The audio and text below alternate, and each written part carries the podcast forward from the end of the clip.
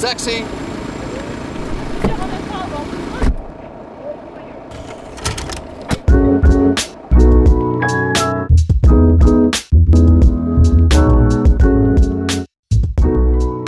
Wir starten das Taxameter und grüßen heute zu einer etwas ernsteren Folge des Politaxis. Anfang diesen Jahres startet Russland eine Großoffensive gegen das zweitgrößte Land Europas, nämlich die Ukraine. Der Konflikt zwischen den beiden Ländern ist allerdings bereits etwas älter und lässt sich in das Jahr 2014 zurückdatieren. Nach den umfassenden Berichterstattungen in den letzten Monaten möchten auch wir uns jetzt dem Thema widmen, aber vor allem einen Blick in die Zukunft wagen.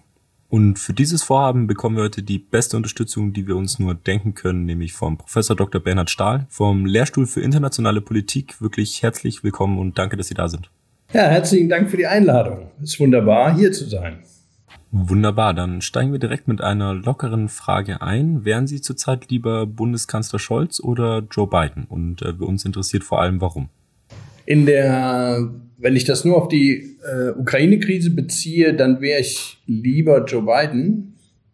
Ähm, es ist für ihn etwas einfacher im Moment Zustimmung zur US-Politik zu erzielen. Ähm, viele Republikaner haben sich doch besonnen, sind von Trump abgefallen und ähm, verurteilen eindeutig den Ukraine-Krieg. Und insofern sind seine Positionen, die insbesondere darin bestehen, die Sanktionen zu verschärfen und die Waffenlieferungen auszuweiten und auf Dauer zu stellen, in den USA nicht wirklich umstritten. Also die Mehrheit ist dafür eigentlich nicht in Gefahr. Das ist für Olaf Scholz sehr viel schwieriger. Denn hier ist, sind all diese Punkte, die ich gerade genannt habe, sehr umstritten. Und er muss schauen, wie er, ähm, also auf welche Seite er sich schlagen will, persönlich, auf welche Seite er sich mit der Regierung schlagen will und wie er dann zukünftig mit den Konflikten in der Regierung umgehen will. Auf die Konflikte generell bezogen, kann man Putins langfristige Ziele überhaupt abstecken? Das ist sehr schwierig. Die äh, russische Führung hat ja keine wirklichen Ziele genannt. Die Ziele, die genannt wurden, die deklatorischen Ziele, wie wir sie nennen, sind merkwürdig, fantastisch oder auch irre. Also Entnazifizierung der Ukraine als Ziel des Feldzuges. Was soll man sich darunter vorstellen? Äh, das könnte ein Vernichtungsfeldzug sein, aber das ist eigentlich kein ernstzunehmendes Ziel des Feldzuges. Also wissen wir nicht genau, was denn das Ziel sein soll. Hier hilft uns vielleicht am ehesten äh, die Erklärung über den imperialen Krieg. Es ist ein imperialer Krieg, der losgebrochen wurde. Und interessanterweise ist eben für ein Imperium sehr typisch, wir denken hier natürlich an das römische Imperium, aber auch vielleicht das Osmanische Reich oder andere Imperien, dass die Grenzen der Imperien sehr fließend sind. Das heißt, es gibt nicht eine feste Grenze, die das Imperium einnehmen will und verteidigen will, sondern es will eigentlich den maximalen Einfluss haben in dem Nachbarschaftsbereich, so könnte man sagen, und so viel Bereiche und Länder wie möglich kontrollieren. In verschiedenen Formen, sei es mit eigenen Truppen, sei es indem aufgegebene wilde Gebiete entstehen oder sei es indem äh, Statthalter ähm, das tun, was Moskau sagt. Also wir wissen hier, können, glaube ich, nicht wirklich wissen, wann dieser Krieg zum Stillstand kommen wird und welche Grenzen die russische Invasion wirklich anstrebt. Könnte man eine Lösung irgendwo anstreben, beziehungsweise gibt es überhaupt eine Lösung? Zum Beispiel, dass man die Ukraine teilt und äh, den neuen Teil dann anderweitig regieren lässt, ähm, sei es noch offen von wo? Wäre dies überhaupt eine Lösung und können Sie sich vorstellen, dass das eine Möglichkeit wäre, das Ganze zu beenden? Die Lösung wird ja ausschließlich im Krieg auf dem Schlachtfeld gefunden. Das heißt, für die allermeisten Staaten Europas beispielsweise äh, ist ihre territoriale Ausdehnung heute Ergebnis eines Krieges. Das wird jetzt für die Ukraine nicht anders sein. Also, wenn die Ukraine weiter Territorien verliert, dann wird eben die Ukraine der Zukunft sehr viel kleiner sein, als sie es jetzt ist. Wenn sie es schafft, etwas zurückzuerobern, vielleicht nicht.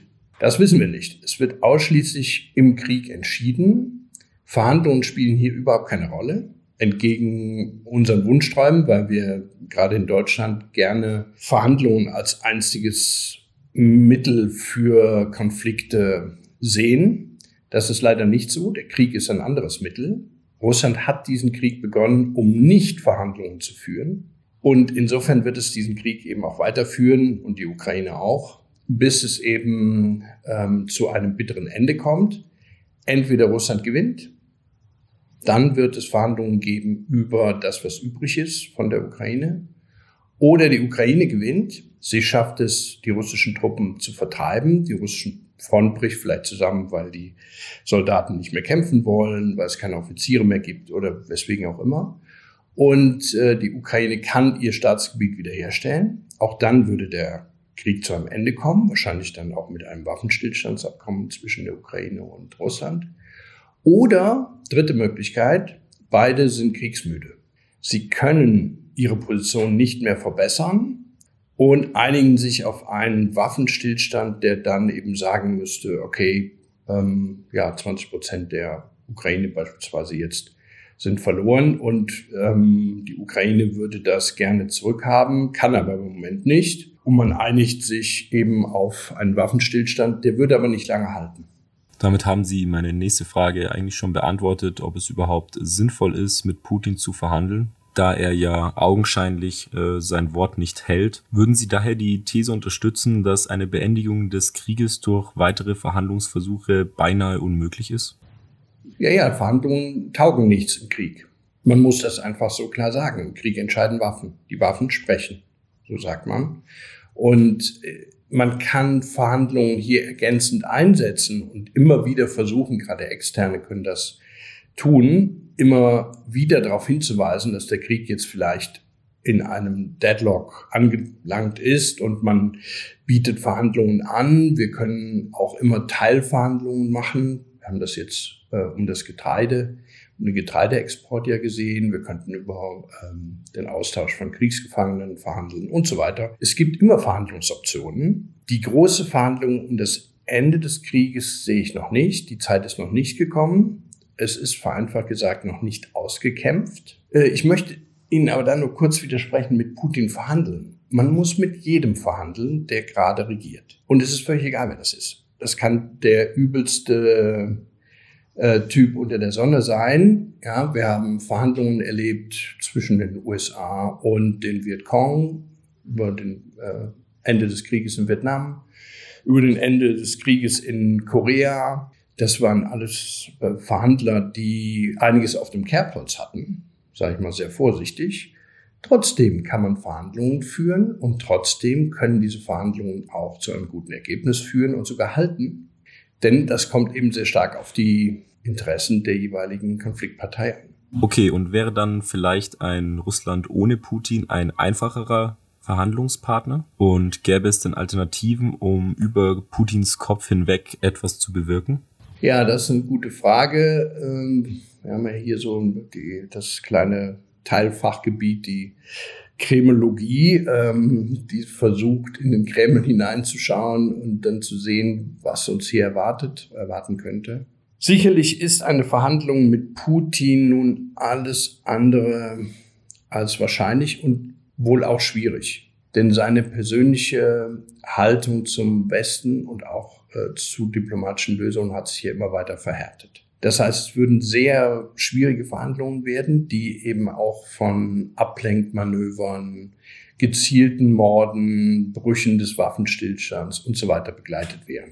Also recht hässliche Verhandlungen, würde ich mal sagen. Etwas besser ist die Chance, wenn Putin entweder gecheckt würde, sage ich mal, also er verliert die absolute Macht und ein Gremium aus Generalität und Geheimdiensten und anderen Unterstützern sagt, also wir wollen auch mitreden.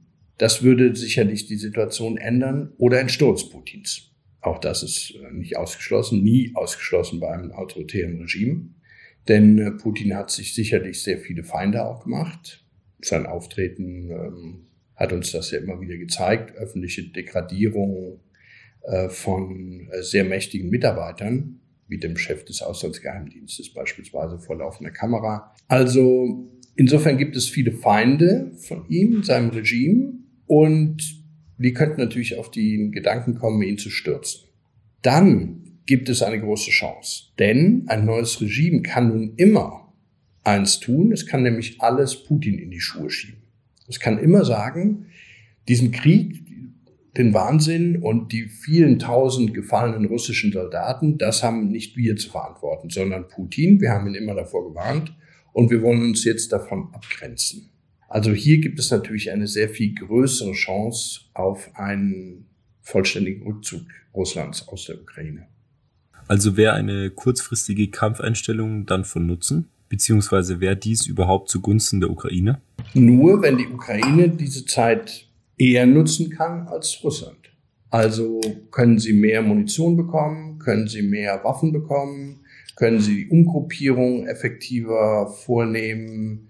Ähm, wenn ihnen das gelingt, eher als Russland, dann ist es positiv, ein, ein Waffenstillstand aus Sicht der Ukraine. Ähm, wenn ihnen das nicht gelingt, ist es für Russland gut. Und wir erwarten dann die nächste Angriffswelle.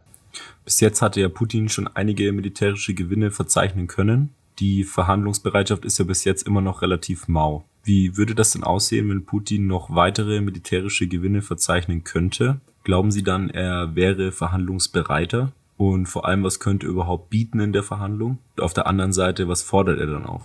Naja, was er bietet, das sehen wir ja sehr genau daran, wie er den Krieg führt. Der Krieg wird als eine Mischung eben aus ähm, Angstmanagement und Vernichtungskrieg geführt. Hm, das heißt, was die russische Seite anbieten wird, ist relativ klar. Wir verschonen den Rest. Ja, also wir sind sehr nett, wir verschonen den Rest, wir hören dann auf mit den äh, Bombenangriffen und, und dem Beschuss von Städten im Westen der Ukraine. Wir stellen die Kampfhandlungen ein und dafür wollen wir aber von der Ukraine die Anerkennung des Territoriums als russisches Territorium. Ähm, und wir wollen natürlich einen vielleicht Regimewechsel ähm, auch in Kiew. Also das werden so sicherlich die Dinge sein, die Putin erklären wird, wenn er Sieg erklärt.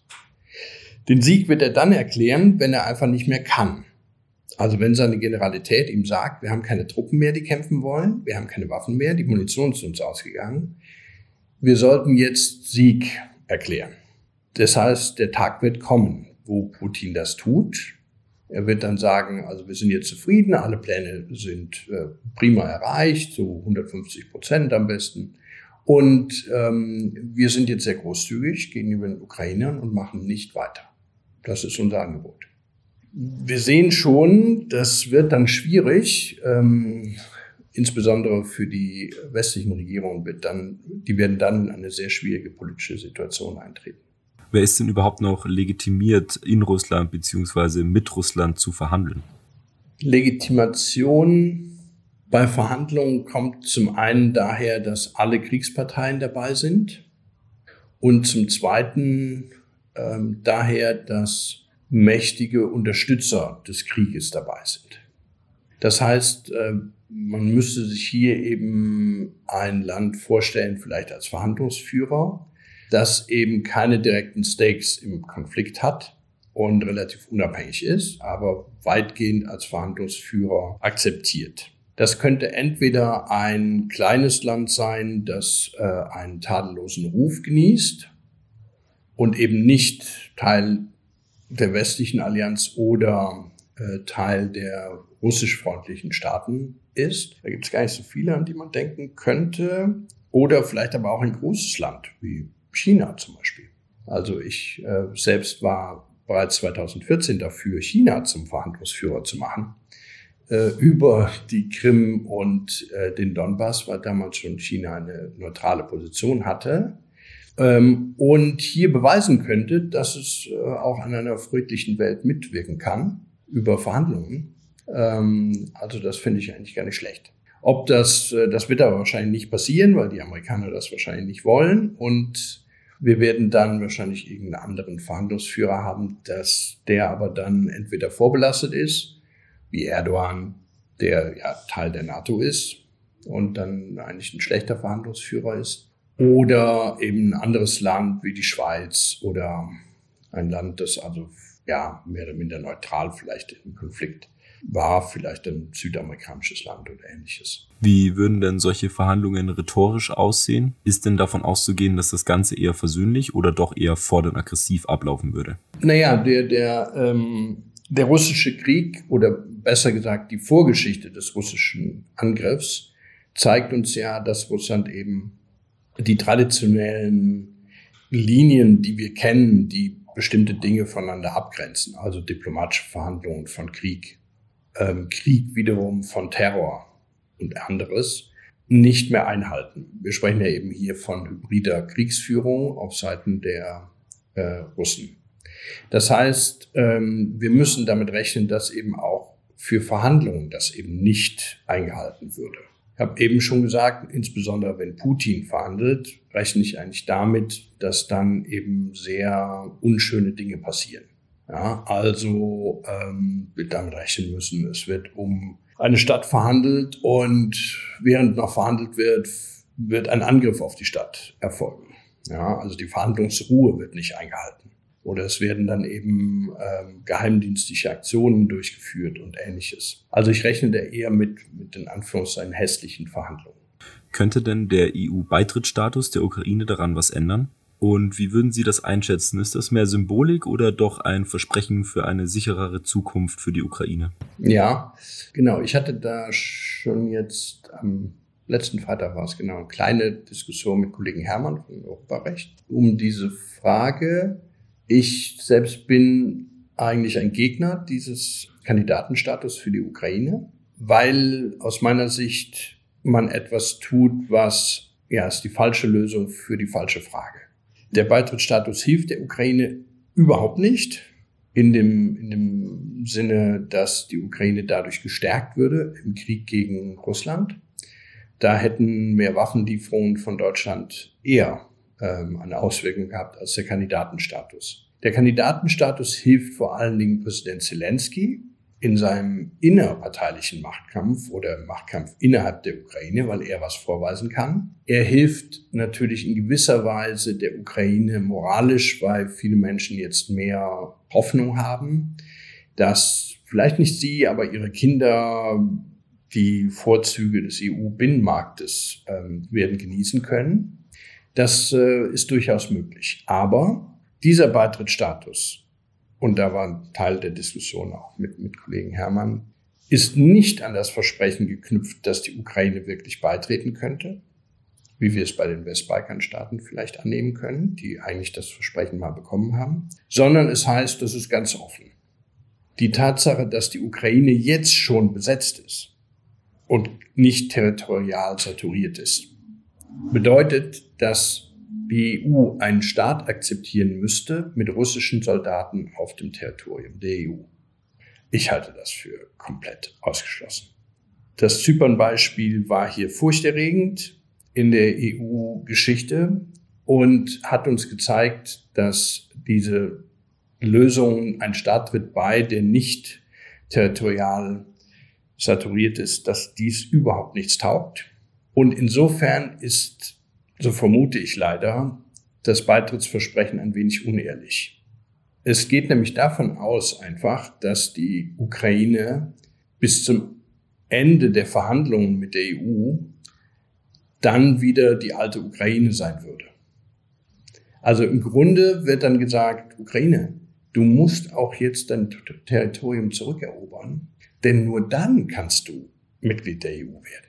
Wenn du es nicht schaffst, dann wirst du nicht Mitglied der EU. Also das ist ein sehr merkwürdiges Anreizsystem, wenn man so ein wenig drüber nachdenkt, was die EU hier spielt. Ich denke, das ist wie, wie oft eben aber aus der Not geboren, eher eine kurzfristige Überlegung nach dem Motto, wir wollen jetzt die Ukraine einfach prämieren und wir wollen ein Signal an Russland aussenden, wie falsch ihre Politik, also wie falsch die russische Politik war, weil wir jetzt die Ukraine noch mehr an uns binden können, als wir es ohnehin schon getan haben. Und welche Rolle kann oder sollte Deutschland im Verlauf des weiteren Konflikts spielen? Und ist das Konzept der Zivilgesellschaft in dem Fall dann überholt? Die zwei Fragen. Also ich versuche es erstmal mit Deutschland. Deutschland ist in großen Schwierigkeiten durch den Ukraine-Konflikt.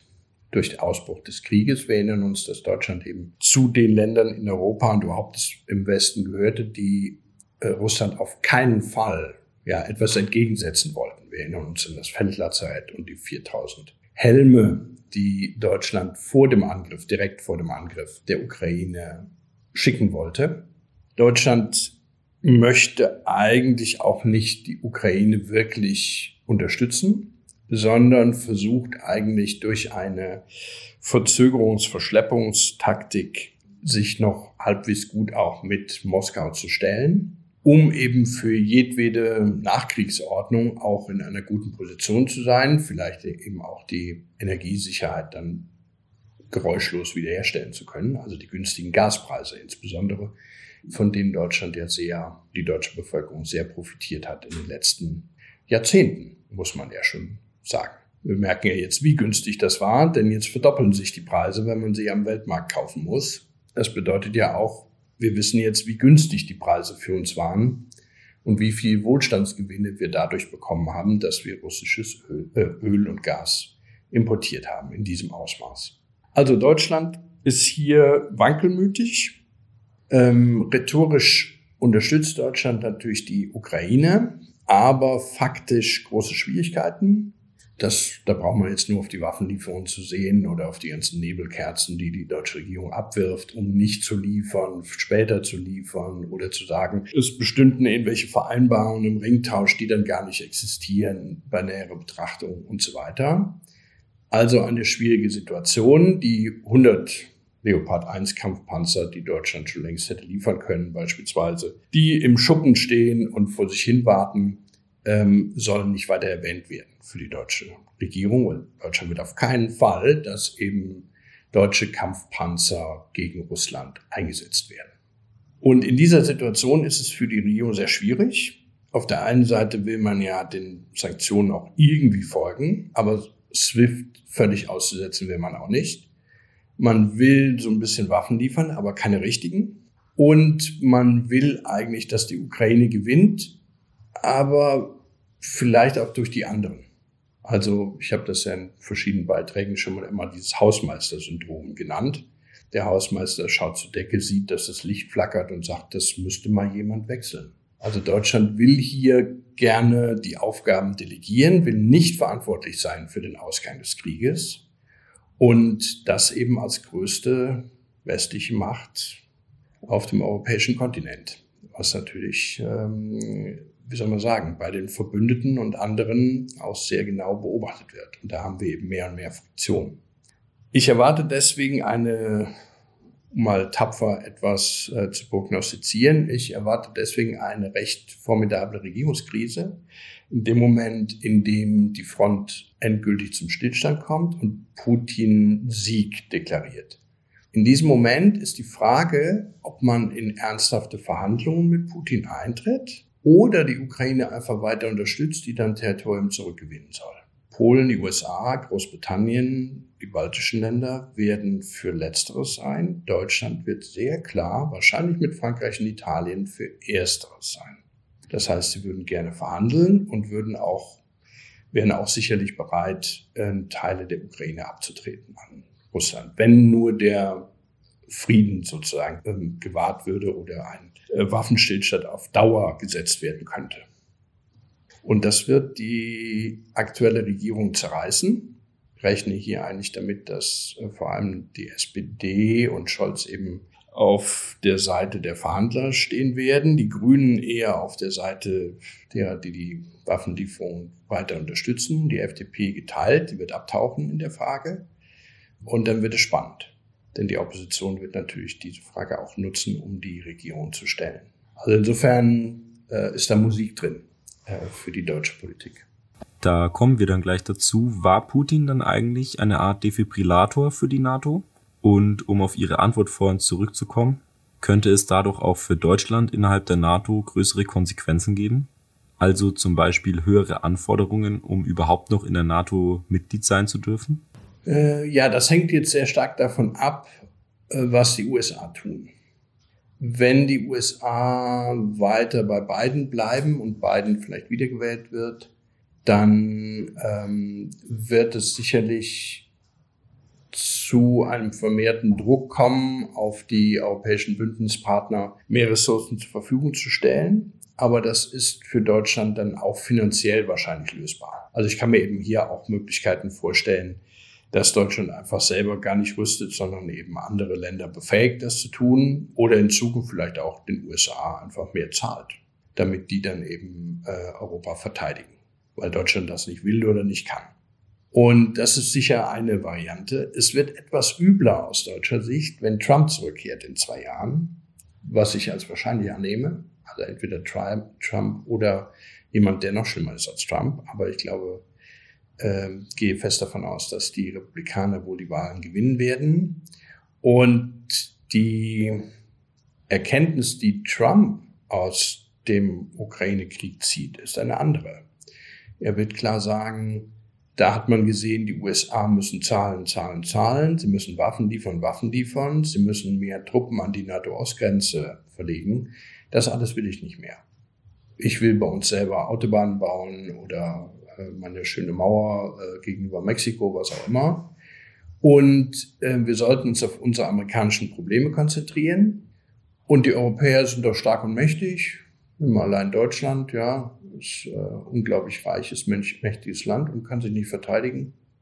So what? Also rechne ich eigentlich mit einem entweder faktischen oder sogar politischen Rückzug der USA aus der NATO, wenn Trump dann. Und dann sieht die Sache für Deutschland schwierig aus. Denn dann wäre die Frage, ob Deutschland, Frankreich, Italien und Spanien die Verteidigung Europas organisieren wollen und wie sie das machen. Und sie müssen dies sehr schnell und sehr effektiv machen. Ähm, Im Osten und ob das gelingt und ob die deutsche Bevölkerung dafür bereit ist, Ressourcen aufzubringen, das vermag ich im Moment nicht zu sehen. Ähm, also dann ähm, rollen wir in sehr schwierige Zeiten hinein, wenn die USA die Verteidigung Europas aufgeben. Dann haben Sie auch fast schon meine letzte Frage beantwortet. In dem Sinne wäre die Zukunft für die Selbstverteidigungsstrategien von Europa ja eher düster. Hätten Sie vielleicht dafür noch eine etwas allgemeinere Prognose? Naja, ich, es ist halt so, die, die Europäer werden insbesondere dann versuchen, mit einer neuen, vielleicht sogar supranationalen Lösung die Verteidigung Europas zu organisieren, wenn die Amerikaner massiven Druck ausüben oder sich eben zurückziehen. Dann ist der Druck auf die Europäer so groß, dass sie unbedingt etwas zustande bringen müssen. Und hier gibt es ja Blaupausen. Also es gibt die Europäische Verteidigungsgemeinschaft von 1954. Da steht schon alles drin, was man machen muss, mit den, wie man Verbände aufstellt und wie man Ähnliches macht, Kommandostrukturen organisiert und sowas. Also Pläne gibt es genug. Die Frage ist, geben die Staaten so viel Souveränität ab, dass eine Streitmacht entsteht, die funktioniert? Das ist ein großes Problem, wenn man natürlich äh, 25 verschiedene Armeestiefel hat und äh, jedes Land natürlich, sagen wir mal, Rüstungspolitik vor allen Dingen betreibt, weil man entweder die Rüstungsgüter exportieren will, wie Deutschland, oder man will Rüstungsgüter produzieren, weil man die eigene Industrie ja bedienen möchte, oder man macht eben Bundeswehrpolitik, weil man äh, ja die Landflucht bekämpft ja, und stellt dann irgendwie einen Bundesstandort irgendwo in die Lüneburger Heide, weil das auch schön ist. Also es gibt ja viele Gründe, warum man Militär hat. Und da müsste man vollkommen anders denken und müsste eben sagen, das Militär soll jetzt wirklich in der Lage sein zu kämpfen. Wir müssen das klar sehen für Deutschland. Das deutsche Militär, die Bundeswehr hatte immer den ersten Auftrag, nicht zu kämpfen. Ihre Präsenz sollte einfach dazu da sein, nicht zu kämpfen, sondern andere sollten kämpfen oder es sollte überhaupt nicht zum Kampf kommen. Diese radikale Abkehr hiervon wäre sehr schmerzlich und ähm, wird noch in Deutschland sehr viel, würde in Deutschland sehr viel Diskussion auslösen. Wie gesagt, der Schlüssel aber für diese Diskussion liegt in Washington. Also was da passiert, ob die USA weiter bereit sein werden, Europa zu verteidigen. Ja, mit dieser äh, dann doch etwas düstereren Prognose. Warum düster? Das kommt ja darauf an, wie man es sieht. Also würden Sie sagen, das ist Ansichtssache? Äh, na, es ist Ansichtssache. Man muss ja immer sehen, es ist in unserer Hand. Es ist Politik. Also man kann ja den Abzug der USA aus Europa positiv oder negativ sehen. viele sagen dann auch, das ist wunderbar, ja, dann sind wir nicht mehr die kolonialen äh, Cronies der USA, sondern können jetzt selbst was machen und wir träumen dann von europäischer Autonomie. Also kann man ja auch positiv sehen. Also äh, das heißt, mit positiv-negativ äh, habe ich dazu noch nichts gesagt. Ja, dann äh, formuliere es mal anders mit dieser vielleicht etwas umstritteneren Prognose. Schließen wir dann äh, den Themenblock zunächst mal ab wie sich die Situation weiterentwickelt, werden wir natürlich auch weiterhin beobachten. Und es wird natürlich auch weiterhin von größter Relevanz für uns alle, äh, sowohl in Europa als auch international bleiben. Und bedanken müssen wir uns auf jeden Fall bei Ihnen, Herr Professor Dr. Stahl, für die tollen Einblicke und äh, das viele Wissen, das Sie hier mit uns geteilt haben. Damit endet leider auch schon unsere heutige Taxifahrt und äh, wir bedanken uns fürs Einschalten und dass ihr dabei wart.